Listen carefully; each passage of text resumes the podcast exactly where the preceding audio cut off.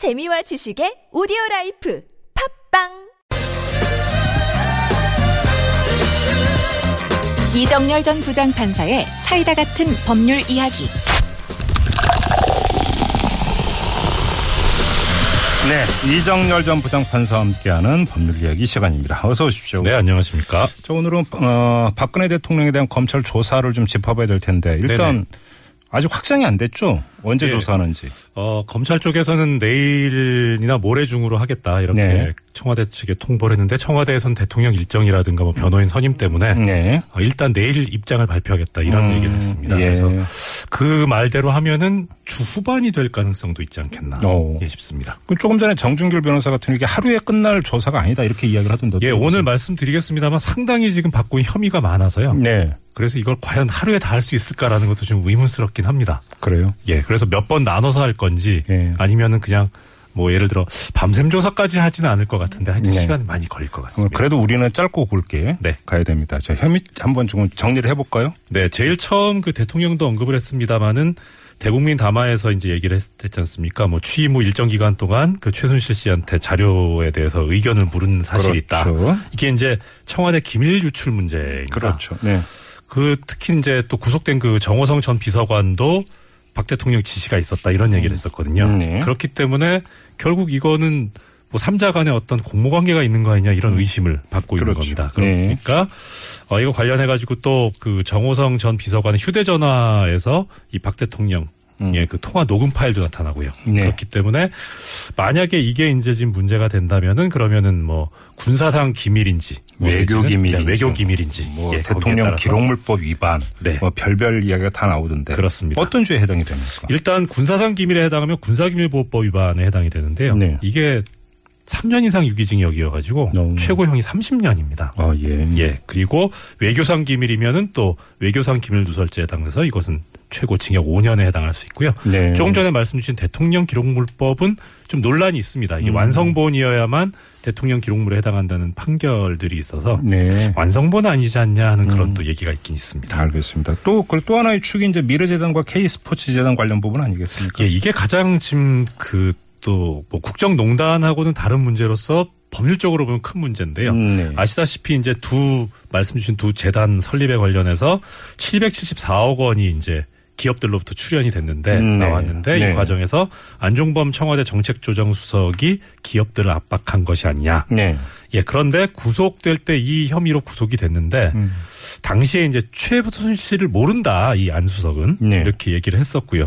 그리고 또 대통령의 뜻이라고 생각해서 모금에 관여했다 이런 얘기를 해서 네. 정말 그렇게 되면은 박 대통령 지시에 의한 거 아니냐 음. 이 부분에 대통령이 관여된 것이 아니냐 네. 그래서 안전수석도 이 관련해서는 직권남용과 권리행사 방해로 구속이 됐는데 음. 마찬가지 혐의를 두어서 대통령에 대한 조사가 이루어지지 않을까 네. 이렇게 생각하고 있습니다. 만약에 이게 그 사실로 확정이 됐다. 그러면 네. 형량은 어떻게 되는 겁니까? 아, 직권남용죄는 최고형이 징역 5년이고요. 네. 권리행사방해죄도 징역 5년입니다. 최고형. 음, 아, 최고가. 예, 최고가 그렇습니다. 근데 지금 이제 뇌물죄 성립 여부가 논란이잖아요. 예, 가장 중요한 문제인데요. 예. 그 지금 대기업 총수 17명을 만났는데 특히나 그 일, 그 중에 7명하고는 또 따로 만나가지고 네. 그래서 그 재단 설립 기금 지원을 어, 요구를 했었다. 뭐 독대했다. 이런 얘기가 네. 그렇습니다. 네.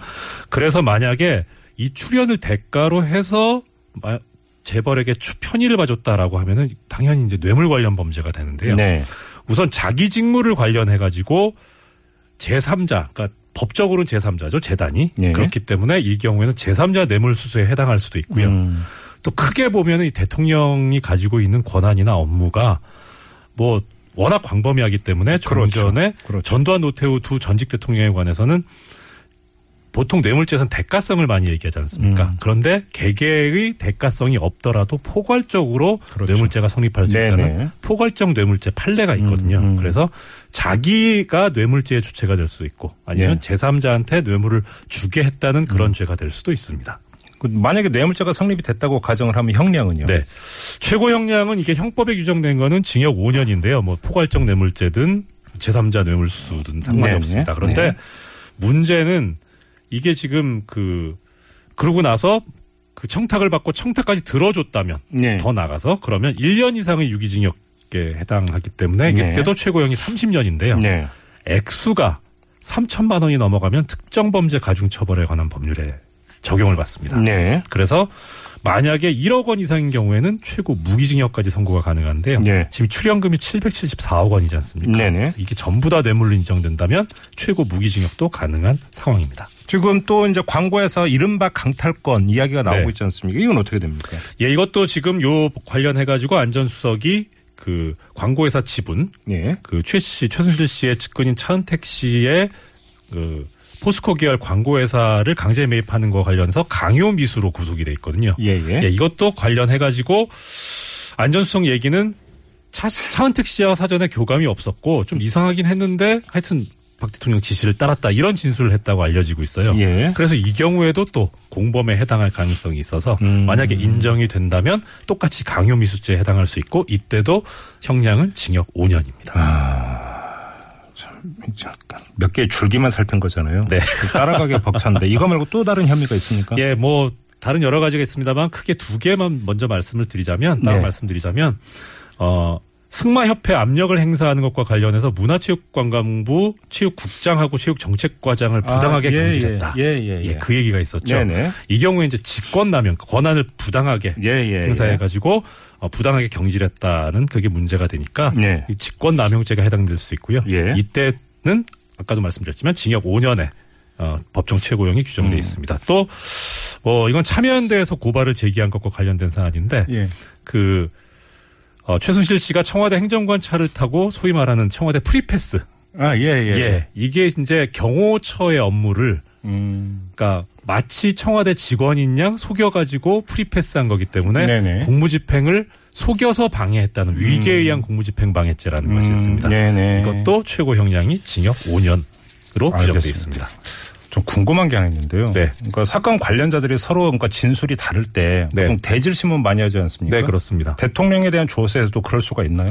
일단 수사 원칙상으로는 그렇게 해야 되고요. 네. 예, 그렇게 하지 않는다면 이 수, 수사의 어떤 결론이라든가 실효성이 담보되지 않을 거다라고 하는 게 법조계 일반적인 중론입니다. 근데 지금 일반적으로 이제 방문 조사할 거라고 예측을 하는데 네. 그러면 최순실 씨나 안종범 씨 데리고 청와대 가서 조사하지는 못할 거 아닙니까? 일단은 그 방문 조사를 하면서 얘기를 들어봐야 되는데 네. 뭐 얘기가 일치할 수도 있습니다. 네. 그러면 사실 대질 조사가 필요. 어, 물론. 그렇긴 하죠. 예. 네. 근데 문제는 이제 얘기가 일치한다는 거는 대통령이 자백을 했다는 얘기가 되는 겁니다. 음. 그래서 뭐 하여튼 그렇게 되면은 네. 어, 분량이 많아서 사건에 관한 조사를 오래 할 필요는 있지만 대질 네. 조사까지는 필요 없는데요. 음.